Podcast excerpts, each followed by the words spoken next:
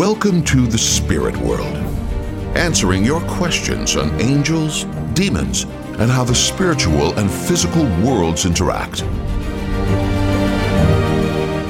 And now, your hosts, Debbie Georgianni and Adam Blai.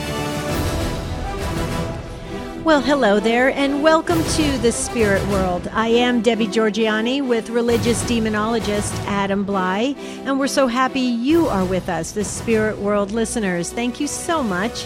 Uh, we wanted to um, give you a little background on why we started the spirit world and, and uh, what has been happening with everyone as they have been learning and growing together for almost one year. A year, can you believe it? But we always start the spirit world broadcasts with the St. Michael prayer. So, Adam?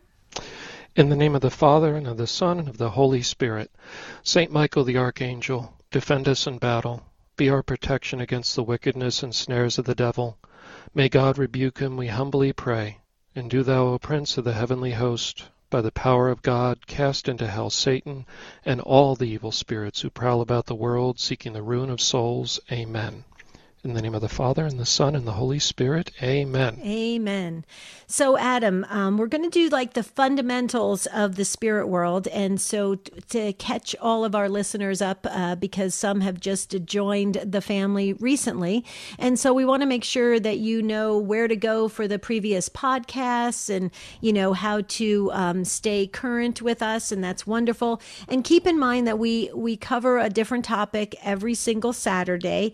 And we will will revisit those topics and go deeper and deeper. But we thought we would begin uh, with us, the hosts of the spirit world. So, Adam, I'm going to let you start and share with our listeners um, who you are, what you do. Uh, please make sure you tell us all what a peritus is and, um, and anything else about your ministry work.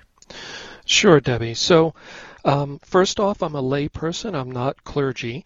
And I am a peritus, which is just a Latin word that means expert and so the church will, by decree of a bishop, name people an expert in different areas for different reasons. So sometimes if you're helping a tribunal as an expert to, you know, uh, testify on cases or, or give opinions on cases, you could be a peritus there. They also do it at ecumenical councils where they would have outside advisors advising the council. In my case, I was named a peritus of religious demonology and exorcism for the purpose of training priests and a way for the church to formally recognize that expertise so that when I would go into um, situations to train priests in seminaries uh, or individually, I would be able to do that in a proper way from a canon law perspective that somebody is is recognized as an authority in those areas. And that all grew Deb out of this kind of interesting journey I've been on for about 17 years now um, of being in the world of exorcism ministry in the United States. And so I have been at I, I don't know how many, but I know it's more than a thousand solemn exorcisms of people. I've helped train priests at national conferences, at clergy days, at seminaries, um, when, with seminarians. Um, I've consulted on cases all over the states, and now increasingly I'm, I'm training in other countries around the world. So kind of being flown in either for conferences or, or training for for clergy, sometimes uh, things for the for the public. So that's kind of where I've been for a long time. I do work for the church full time in a number of capacities, and so you know I, I've for uh, about 10 years now I've been working you know for the church as an employee. And um, yeah it's it's a very interesting life. It's unusual. Uh, this is not the normal route for people to get involved in this in this world in this ministry. It's not something that's open to the public. Mm-hmm, mm-hmm. Wow, I've got some questions to ask you, but this is a pre recorded broadcast, folks. Normally, we are live on the Spirit World, so we take your calls. We love your calls, but this is a pre recorded broadcast for you to sit back and listen and learn the fundamentals of the Spirit World and a little bit of background on us, the hosts. And uh, so, Adam, I, we've heard the term peritus, which means expert, and uh, we had a couple comments uh, actually on Facebook. And by the way, folks, you can uh, like us on Facebook at the Spirit World Podcast. We're trying to grow the family there. But we had a couple comments. They said, you know, um, they had people had heard that a peritus ha- is only reserved for clergy, so that's not true, correct? No, that that's not true at all. A peritus is actually more often not clergy, because mm-hmm. usually when the church is um, giving the title a Peritus in some area, it's because somebody is outside the church and the church wants to recognize their expertise within the church. And okay. so often, often the clergy within the church already have a formal internal kind of church to degree in some area or expertise. Mm-hmm. And so, actually, more often than not, it's uh, somebody like a psychologist helping a tribunal or things like that. Mm-hmm. So, a layperson, that's fabulous. Could it? Could mm-hmm. a, a, a woman um, get the title of Peritus? Yes, certainly. It's just a recognition of expertise in some kind of academic area. area. Yeah. Gotcha. So, speaking of um, your work and, and, and different um, items you've produced for us. Tell us about some of the books you've written, and especially your latest book, The Exorcism Files True Stories of Demonic Possession. Um, folks, you can get it at Sophia Institute Press. I'm just saying because Adam won't brag about it, so I will brag for him. Um, when this book first came out, it really stayed at that number one for, I believe, Catholic books. Um, level of Amazon for uh, quite a, a, long a long time. Wouldn't you say a couple weeks at least, right? Oh, it could have. Yeah, something mm-hmm. like that. Oh, um, you didn't keep tabs on it. I did. no. But you know that we have a short journey in life, and, and the purpose of the books is to leave behind um, what God has allowed me to experience and see. So it's been, a, I think, a pretty interesting life that not everybody gets to uh, go into these areas, and so I thought it was good to record things. And then also because so few people are catechized, Deb, like we're not often taught about these topics in terms of what to stay away from to uh, mm-hmm you know, so that you don't get in trouble. And increasingly, our culture is celebrating the occult and black magic and divination mm-hmm. and necromancy and ghost hunting. And so I, I thought it was good to have as many ways to kind of reach people and, and educate them mm-hmm. as possible. Your books are great. Thank you so much. Keep them coming to us. We need them. Um, so we started working together thanks to Jerry Usher a dear friend of ours and also the co host of Take Two with Jerry and Debbie, heard on EWTN radio as well. And uh, Jerry introduced us, and he thought um, we would definitely become fast friends because you were uh, your ministry work in your religious demonologist, your exorcism ministry work, and then my study and, and understanding of angels.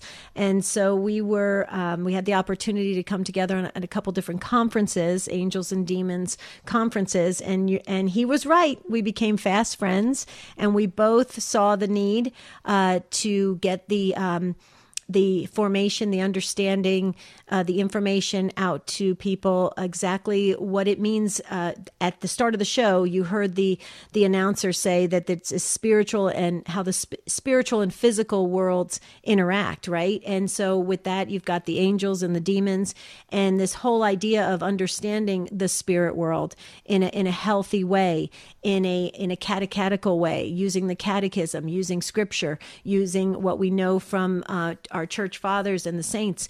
Um, we we really felt it was a, a need it's not being done uh, unless unless somebody can tell us, you know, what religious education programs are teaching this um, in a real intense way. We haven't seen it, so we thought we would step in and try to help. And it's we've been doing this show for almost a year, and we're very pleased at the results. People are learning and growing and understanding things and feeling confident about living out their lives and their spiritual life is deepening, and that's important. So um, that's what we come to the table with. Uh, it's it's it's really a beautiful uh, way that God has brought us together to work in this ministry, and we hope that our spirit world uh, listeners um, and supporters really, really get a lot out of it. And so that's important. So now let's um, transition into some of the topics that we cover here on the spirit world. I know we're going to take a break in about, um, I think we're close to hitting the pause button.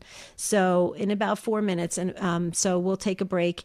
And then we will, um, when we come back, we'll talk more about the different topics that we are trying to explore together and deal with so that we can have a better understanding. But let's start, Adam. Um, So we talked about ourselves and our ministry work and why we thought this was a, a necessary um, you know show to bring to um, the EWTN um, global audience, which we're so grateful to EWTN.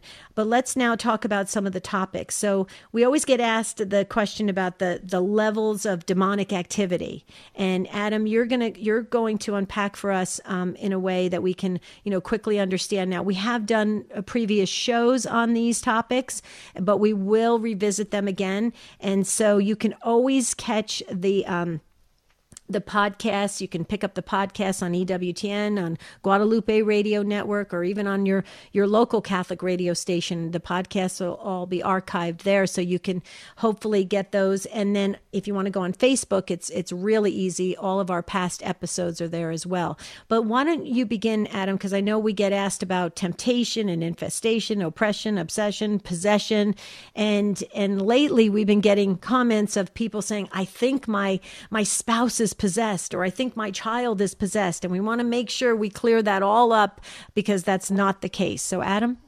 Sure. So the first the first division that, that we make is between ordinary activity and extraordinary activity. So the church has has seen this um, for these 2,000 years of experience. The temptation is something that God allows from cradle to grave. We have that our whole lives. It's just part of life, and that temptation can come from the demonic. And temptation, you know, Cliff's notes on that from Thomas Aquinas is when the devil kind of reminds us of something, reminds us of a sin, and then excites our passions or our interest in re- repeating that sin. And that's temptation. That's the ordinary activity. We don't need to be scared or worked up about that. And then the extraordinary activity has basically three categories, and that's infestation, when they're doing extraordinary things in a place, like in a house oppression or obsession, depending on the translation of the Latin word obsessio, and that is essentially an attack on a person. But they're not possessed, but a demon is attacking them in unusual ways beyond temptation. And then the final stage is the one that everybody sees in the movies, and that is possession. And that's where they have gotten the right in to actually take over the body of the person.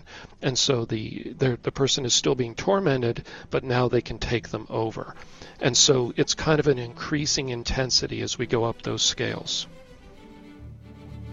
Okay, so we'll talk more about uh, demonic activity when we come back. You hear the music.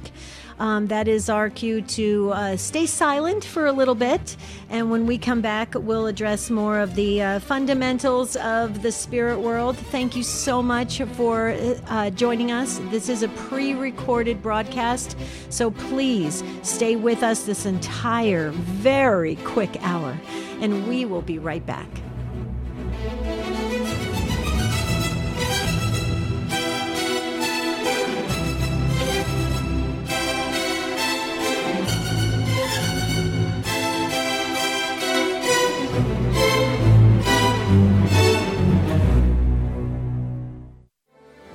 Have you heard about life coaching? Hi, this is Coach Felicity with your Stand Tall Today Coaching Minute. Coaching is one of the things Jesus did with his disciples. Whenever they were stuck, overwhelmed, or even struggling a bit, Jesus asked questions that brought clarity and hope. He then used ongoing conversations that helps them to navigate the path and completely change their lives. Just like the disciples, we too can find ourselves feeling stuck, overwhelmed, and struggling a bit. Maybe you need help in your marriage or with a parenting issue. You're navigating a loss, you want to improve your health, or advance your career. At StandTallToday.com, our experienced coaches will help you to take another look at life, renew your hope, get past those challenges, and step into living abundantly. You can find out more about coaching and schedule a free introductory call by visiting us at StandTallToday.com. Listen, life is too short to stay stuck contact us at standtalltoday.com. Have you ever dialogued with someone who espouses relativism, which says there is no truth or it might be true for you but not for me? It's pretty frustrating. Deep down, we know these claims are false, but we often don't know why. Here's the reason. To say there is no truth is a contradiction. The assertion is tantamount to saying it's true that there is no truth. Plain absurdity. Now, the other position, there is no absolute truth, just truth relative to the individual set of beliefs, is problematic as well. The usage of the verb is implies an assertion about the objective order of things.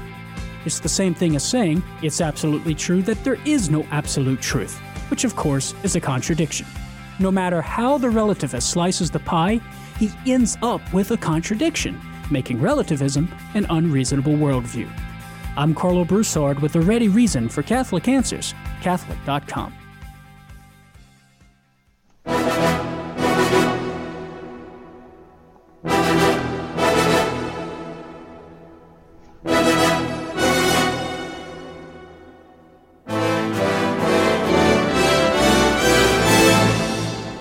The Spirit World continues with Debbie Georgianni and Adam Blai.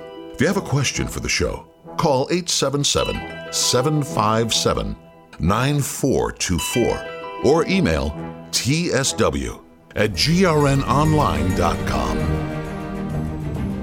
Okay, but don't call us today because this is a pre recorded broadcast. You can email us though. TSW stands for the Spirit World at grnonline.com. And Tim, who's at the controls today, he's doing a fine job with Carol assisting. Um, we want to thank them very, very much. Uh, Tim just informed me that you can get all of our previous podcasts at grnonline.com slash spirit world okay? That's where you can pick up all the previous podcasts. This is kind of a foundational kind of uh, pre-recorded broadcast just so we can have all of our new brand new um, spirit world listeners who are listening on the ewtn global catholic radio network. You can get you can get up to speed and what we're what we're talking about and what we're doing here at the spirit world very important. So adam go back to temptation infestation oppression obsession and possession. Tell us a little bit more about what you want us to know and learn and not to be afraid of because I don't uh, this idea that people are just tossing out that possession word and, and saying, you know, my my loved one is possessed. That is very dangerous. Yeah, it sure is, Deb. There's a lot of um, self diagnosis of things and a lot of misunderstanding out there. So, the first thing is to not be afraid of this topic in an undue way. So, we want to understand again the temptation's part of life, and that's okay and God allows it. That's a phrase I keep using, and it's a critical one. It's just like in the book of Job in the Old Testament. Anything the devil does, God has to allow it because God is God. God created everything. God is everywhere. Nothing happens without his permissive will or his active will. So when we're looking at this topic, we don't need to get worked up and say, "Oh, I'm going to go outside and some bad, something bad's going to happen to me, and I'm randomly going to have a demonic problem." It doesn't work that way. So again, temptation, we don't need to give any extraordinary permission for that. That's just a trial that God allows for our spiritual maturation. That's what makes us stronger spiritually when we have something to struggle against, and that's part of life. When we're looking at the extraordinary stuff, the most critical thing to point out is that it's rare. So as you go up in that intensity from infestation to oppression to possession, it's increasingly rare. So by that I mean infestation cases, true demonic infestation, not just there was a bump in my house and now I think it's I have a demonic problem, but I mean really extraordinary stuff that it's it's very clear. Those are rare. Uh, and, and that means like in a year, you know, we might see a few of those in a major city, a diocese that includes a major city. Oppression of people is about equally rare. It's not unusual for people that live in a demonically infested house to eventually it develops to oppression of the person uh, because they the thing has been working on interacting with them for a period of time. And then sometimes, depending on what people are doing, if they're playing around with witchcraft or divination, black magic in some form, uh, that can lead to oppression also. And in that sense, I think right in our generation, we're seeing an increase there, where people are opening the door personally to oppression more often now that our culture is celebrating uh, witchcraft, Satanism, and, and playing around with these things.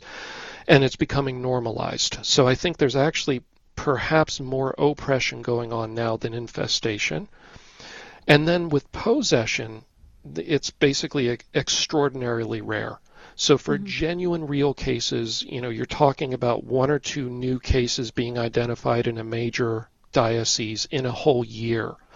Um, wow. So you know, a lot of people say, oh, this person's not behaving the way I want, or they said something, or they got angry, and I think they're possessed. That is that is uh, very far from the threshold that the church has, has figured out over the centuries. In order sure. to diagnose possession, you need to see some extraordinary uh, things going on. Mm-hmm. I want to get into deliverance prayer and also how much of this is is brain health issues, mental health issues, and then how much is actually, you know, could you could say that that the demons did have a part of it. So, or it could it be could it be partly mental illness and partly the demons? I mean, you know, there's all sorts of things we want to cover. We're not going to we're not go, going to be able to go in depth on a lot of this uh, a lot of these areas on this particular pre-recorded broadcast, but um, we will on future episodes. So keep that in mind, folks. This this is just kind of a, a, a basic understanding because a lot of people will email us and they'll say, "What is this all about? What does this mean? How does this show work? Is it just a call-in show? Or are you do you have topics?" And we wanted to make sure everybody um, was up to speed on what we're doing. So let's talk about deliverance prayer, Adam. Um, we we see a lot of it on YouTube. A lot of people are also throwing that around as well. Oh, that person needs uh, prayers of deliverance. That person needs help. Do I go to a priest? Can can lay people do that? Um, you know, a lot of ministry work out there promoting that. So talk a little bit about that. Sure. So the word deliverance is a very kind of vague term it, it's broad and it and it and it uh, is like an umbrella that encompasses a whole lot of topics and a whole lot of material. It essentially means being freed spiritually from some problem, and that problem might be an illness. That problem might be a spiritual affliction. Um, it, it might be a temptation that we keep falling to and we don't know why and we struggle with. To be delivered can mean many things. It can mean you could interpret exorcism as a form of deliverance in the sense that the person's being delivered from a possession. So deliverance is a very broad term, and we need to be a little more clear about it. Usually, when we say deliverance, we're talking about people praying over other people. We're talking about people praying for people to be freed of, say, an addiction to pornography or alcoholism or uh, or extraordinary demonic problems.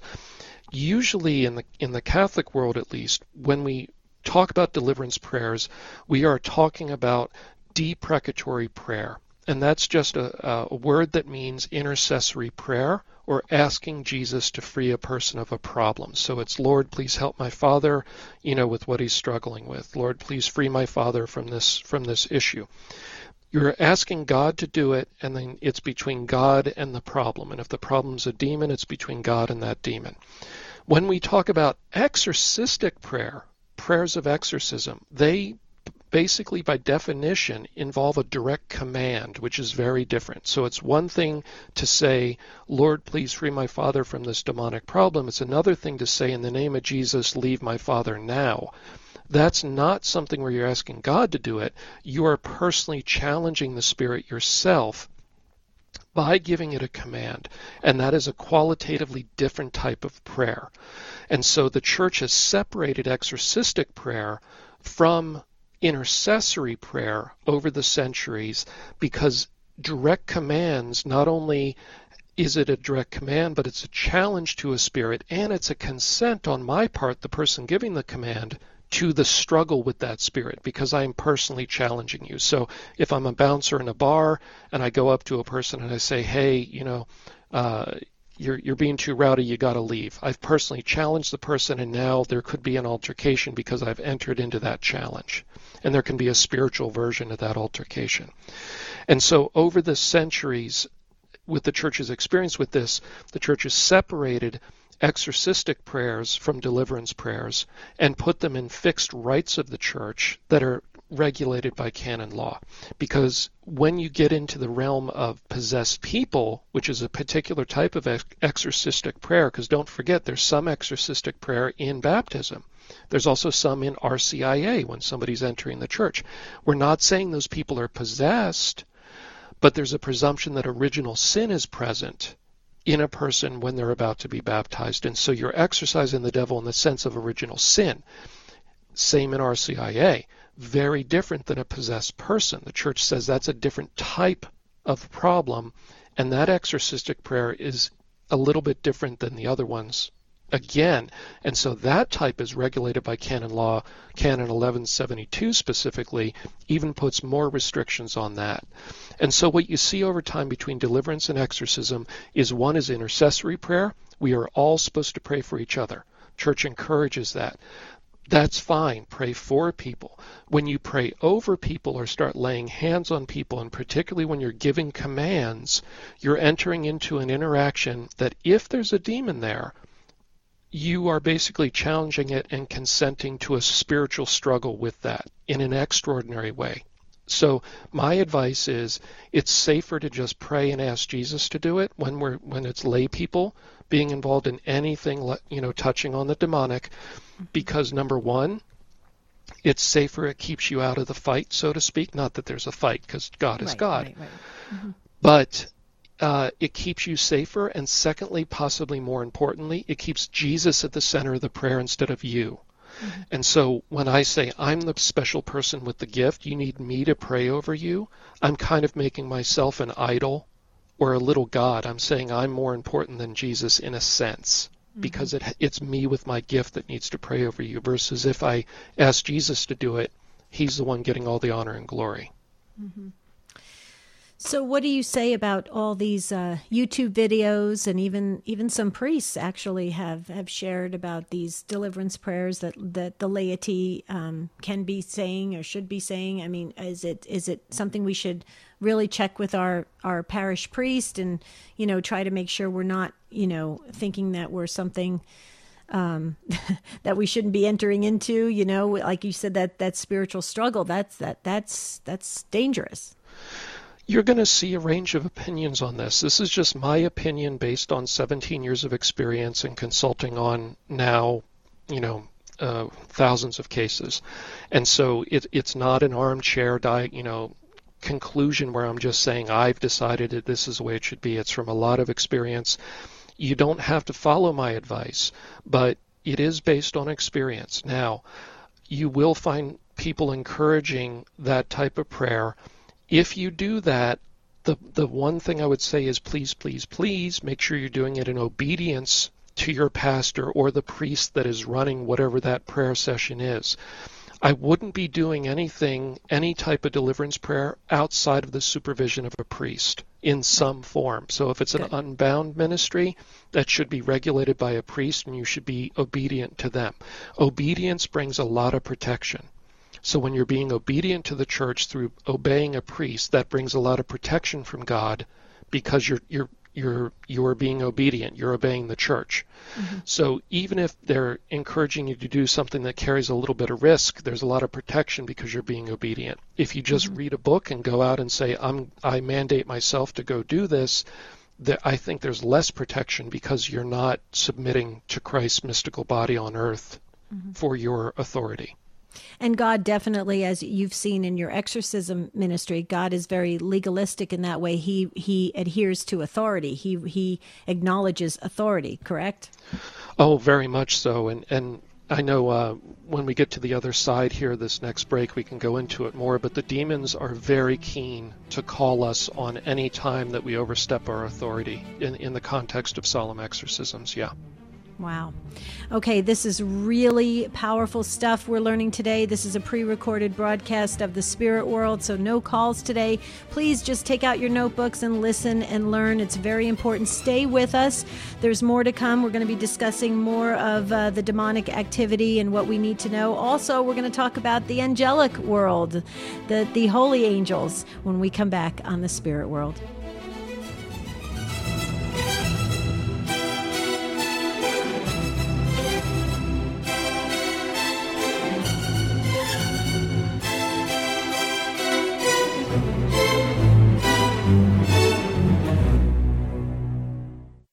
Are you feeling lost in a sea of overwhelm? Hi, this is Coach Felicity with Stand Tall Today Coaching Minute. Many people find themselves challenged with overwhelm. Too many things to take care of, too many people to please, too much work to do. And in spite of their best efforts, they continue to fall behind with this overwhelm coming in like a flood. But that's not the abundant life that Jesus wants you to live. That's why Stand Tall Today has experienced professional coaches that will assist you in dialing down that overwhelm. They'll help you get a grasp on where you are and to create a plan that enables you to take bite sized steps of action so you can live an abundant life. Why not take your first step right now? Go to standtalltoday.com and find a coach that is just right for you. Because life is simply too short to stay lost in a sea of overwhelm. This is Coach Felicity with your Stand Tall Today Coaching Minute. This is a Messy Family Minute with Mike and Alicia Hernon. It's a myth that there's a perfect way to be a parent. The reality is that every family, every couple, every child is different. But when parents work together, they can figure it out. We have 10 kids of our own, so we know this path is not an easy one. We used to think that it was our job to make our children into saints. Now we realize that it's their job to make us into saints. This parenting thing is full of dying to self, hardships that are both physical and emotional. Parenting makes you more aware of your sinfulness and weakness more than almost anything else you will ever do. But this is exactly where God wants us, so He can shower us with His mercy and love. God doesn't love us in spite of our humanity, He loves us because of it. Parenting is our path to holiness, and as we change and mature, we will be better parents. We may even become saints. To get more advice and encouragement, visit us at messyfamilyproject.org.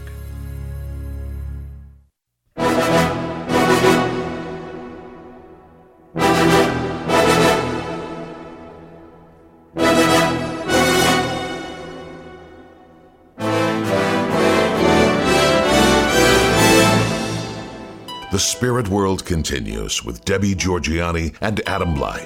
If you have a question for the show, call 877 757 9424 or email tsw at grnonline.com.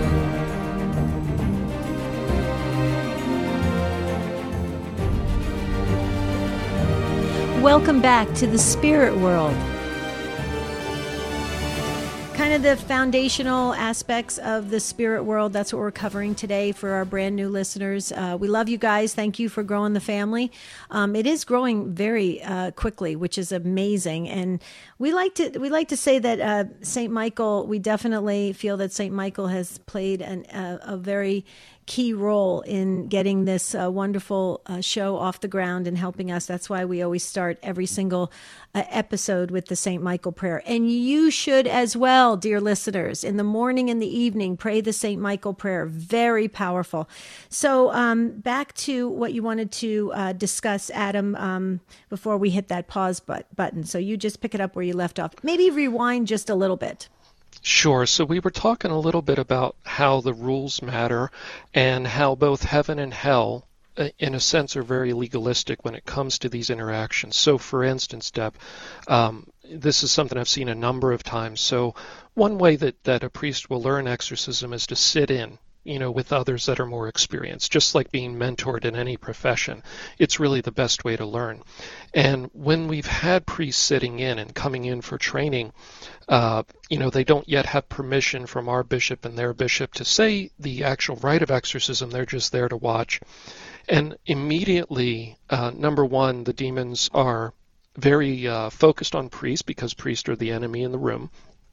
And so they're really interested in who this priest is they will usually basically call them out right away and say, You don't have authority here. You can't tell me what to do. And I've seen them quite literally say, Father, you know, he, usually they won't, they won't say father. They'll say he and point to the exorcist who's appointed in, in our diocese. He can tell me what to do, but you can't.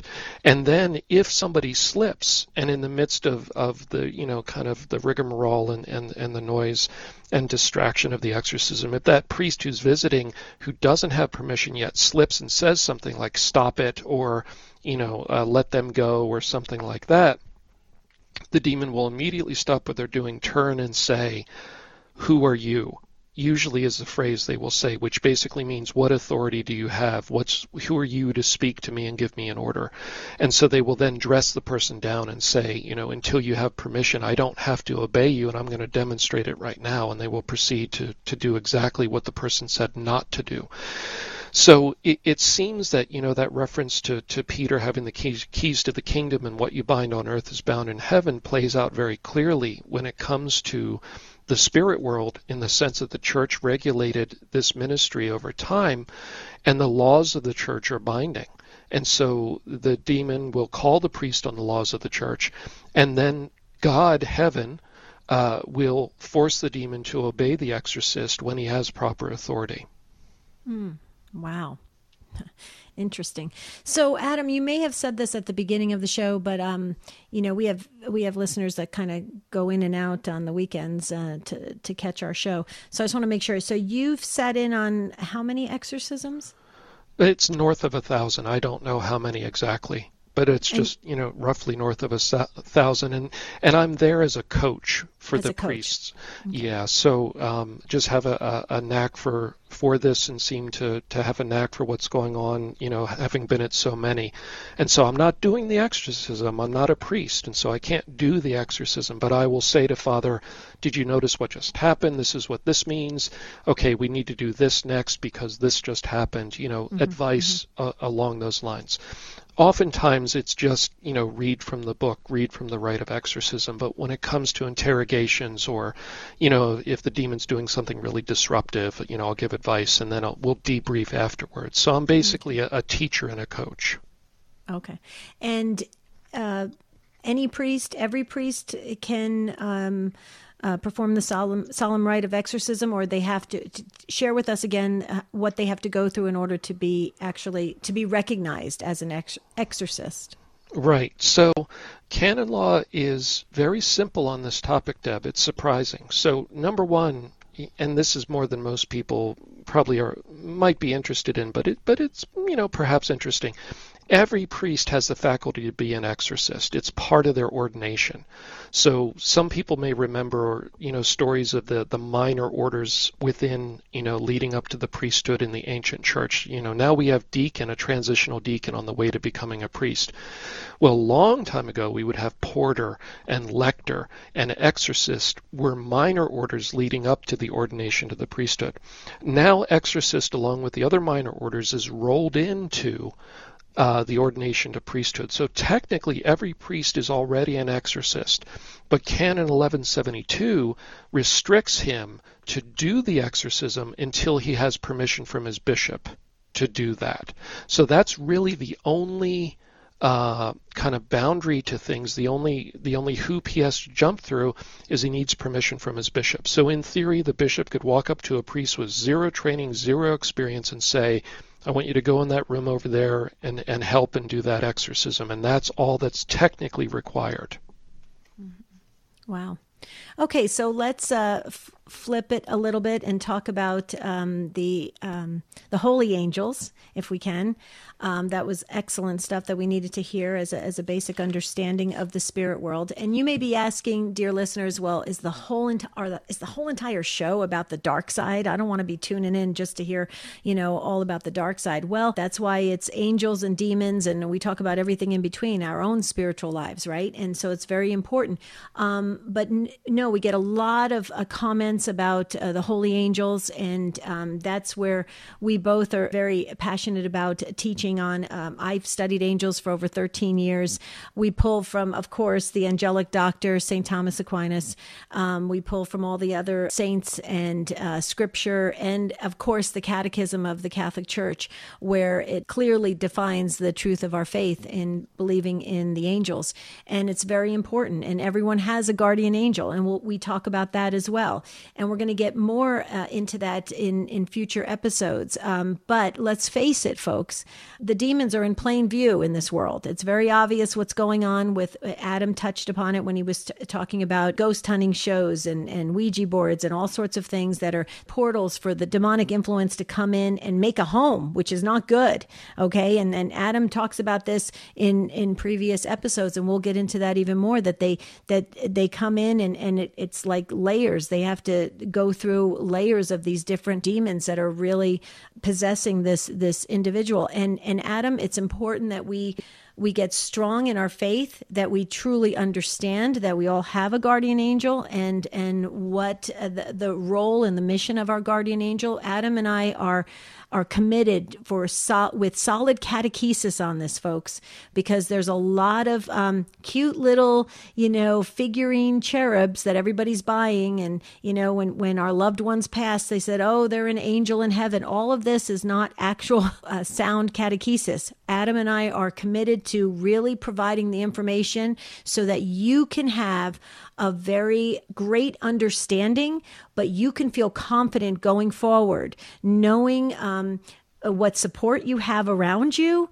in your guard with your guardian angels um, and all the holy angels, and then also what you're up against um, in spiritual warfare. So we don't want any fear.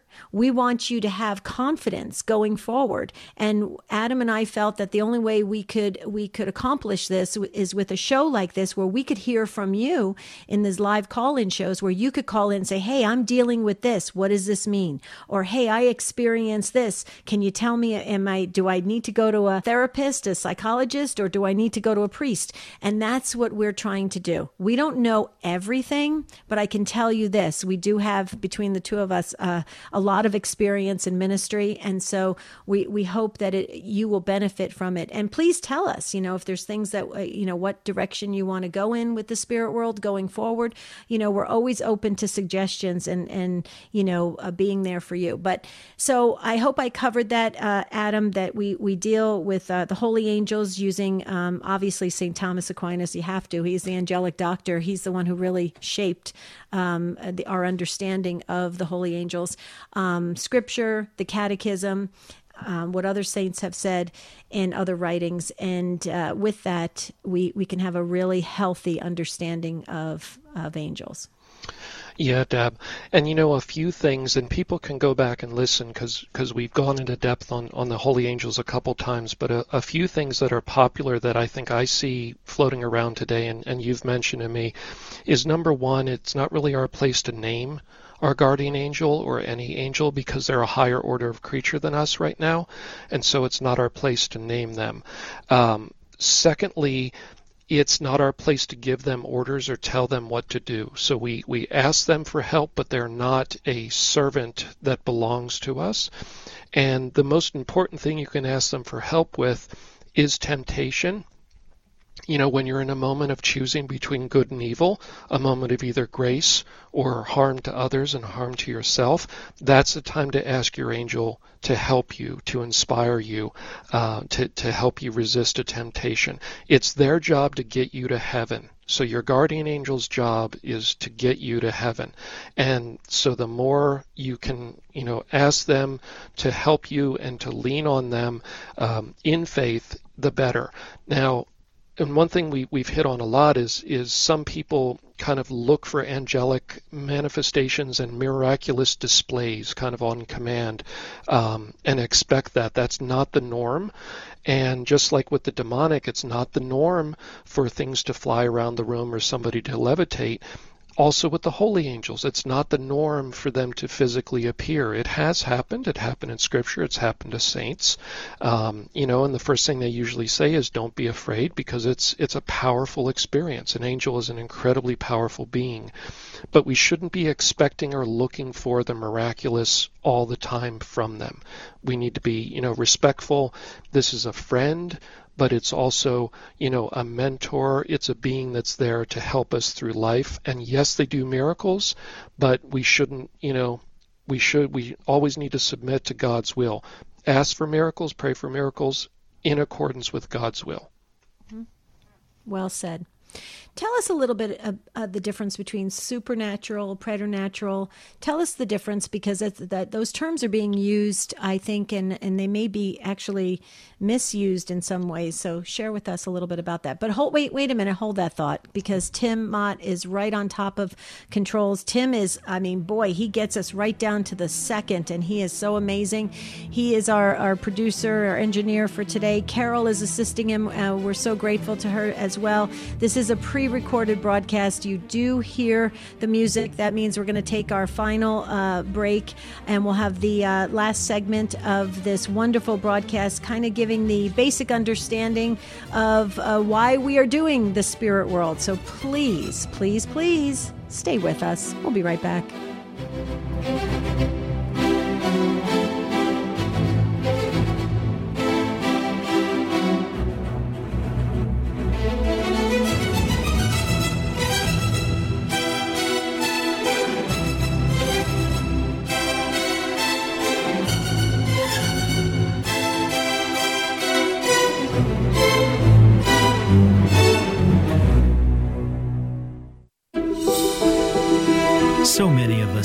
Such heavy burdens. Come on, babe. It'll be fun.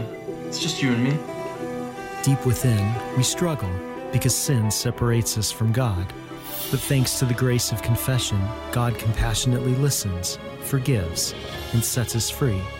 So if it's been a while since you've been to confession or Mass, come home and experience a fresh start. Visit CatholicsComeHome.org.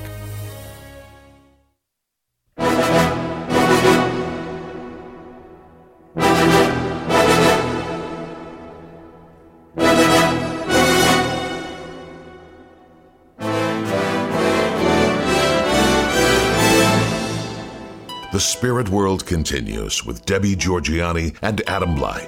If you have a question for the show, call 877 757 9424 or email tsw at grnonline.com.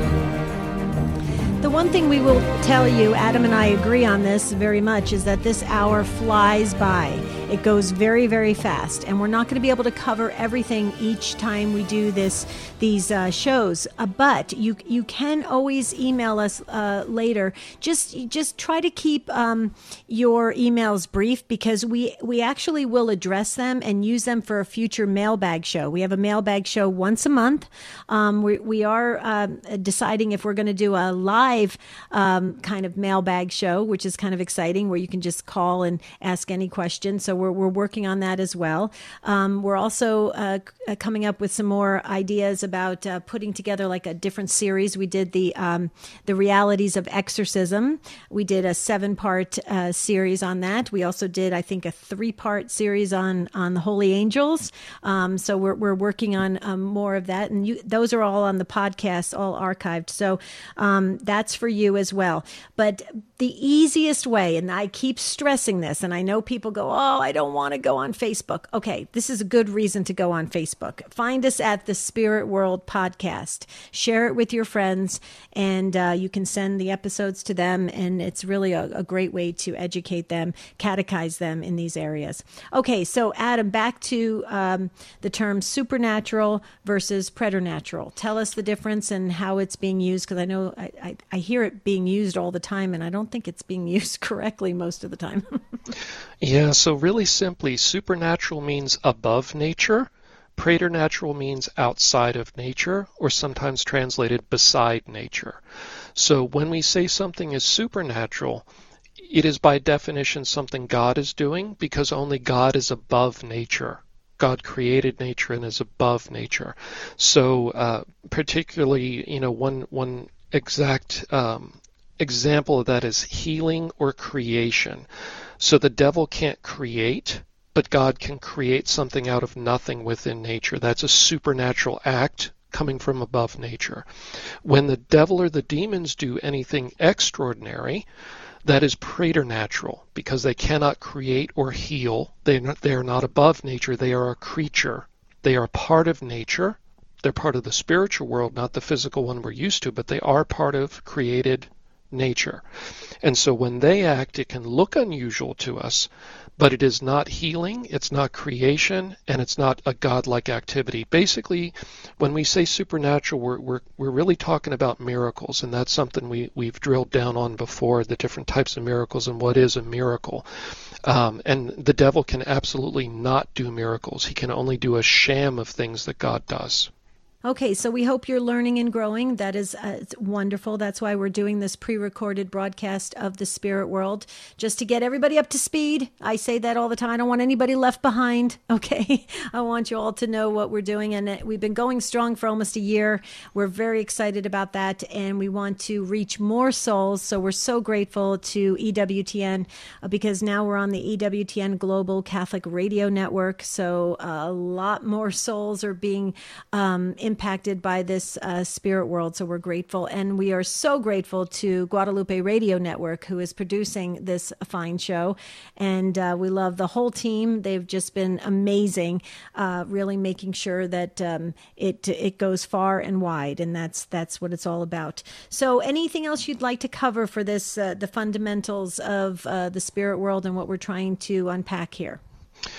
Yeah, Deb. So you know, one of the things we, we talk about is these different figures in the spirit world um, you know, that we can rely on or interact with. We talked about holy angels. We also talk about saints, and that's something that some of our listeners don't have a maybe a proper understanding of that maybe some of our listeners aren't Catholic. When we look to the saints, yes, it's true that a miracle that happened by asking a saint to help with a situation is part of what the church uses to judge and, and declare them a saint. But the, the saint is not doing the miracle. The saint is interceding to God and God is doing the miracle. So and this is getting this is getting at something important. When we ask a saint for help, we're not praying to them like they're a little god or an idol that we we see the power in the saint. We are saying we are confident that you are in heaven with God. You're there with our heavenly Father. You're right there in the room. Would you please ask him face to face? and intercede for me and beg his mercy or his grace or his power in what I am praying about. So we're essentially recruiting a friend in heaven to pray along with us. Mm-hmm. And that has led to miracles, but we want to be clear on the show that when we're interacting with the spiritual world, there's only one source of power, and that is God. Mm-hmm. There's only one source of healing in the miraculous, and that is God. And anything that the devils, that the, the demons do, is a sham. It is an exercise of their limited created power that they were given when they were created, but it is not a godlike power. All they can do is move things around in the world. They can't create anything. They can't heal anything. And even that is limited by God. There is one sovereign creator whose will regulates everything. And so when we see this activity, and this goes back to what we said at the beginning, to not be afraid, it's not that God is mean and wants the demons to do these scary, extraordinary things. He allows it when we make the choice to invite them into our life. He allows it as a corrective experience so that we realize the monster that we are befriending and we reject him and we run back to God. That's the bigger context that we need to understand all of this in. This isn't a mm-hmm. scary spiritual world that's out of control and, you know, I'm just going to get hurt by thinking about these things. It's understanding what God is allowing and ultimately it's for our benefit. Not that the mm-hmm. suffering is good, but, you know, sometimes we do bad things in life and we get a bad consequence and we say, I'm not going to do that again. And that's really what all the demonic stuff is about. We're getting ready to wrap up this uh, pre recorded broadcast that we thought was very essential for you, our Spirit World listeners. But Adam, we start with the St. Michael prayer. We talked a lot about God, which we should, right? But we have to finish with Our Lady's role. So, in the last minute, please tell us about our Blessed Mother and the role that she plays uh, during these exorcisms. Sure. So about eight or nine times out of ten when somebody is delivered of the final demon uh, and they're going to be completely liberated and completely 100% free of the demonic. It's the last day, the last exorcism for them. About eight or nine times out of ten, it's Mary that they see physically. They will sometimes mistake her for a real flesh and blood woman. Walks in the room. She usually comes up to them. She usually smiles. She says two words. It's over. And in that moment, they are completely and utterly delivered of the final demon. And it's not a grace that we get to see. We, the other people in the room, do not see her. We don't hear her. But that person gets the grace for the rest of their lives of remembering what Mary's face looked like, what her voice sounded like, and the immense power that she had through Jesus sending her as mediatrix of all graces to deliver them of that final spirit. So, yes, it's the prayer of the priest, the exorcist, it's his commands, but ultimately Jesus sends his mother to deliver the final blow and step on the neck of the serpent, as we see in Revelation. Wow, you gotta love Our Lady. That was awesome. We hope you got so much out of this pre recorded broadcast. Please remember to like us on Facebook at the Spirit World Podcast. And folks, until next Saturday, have a beautiful and blessed week. We'll see you real soon.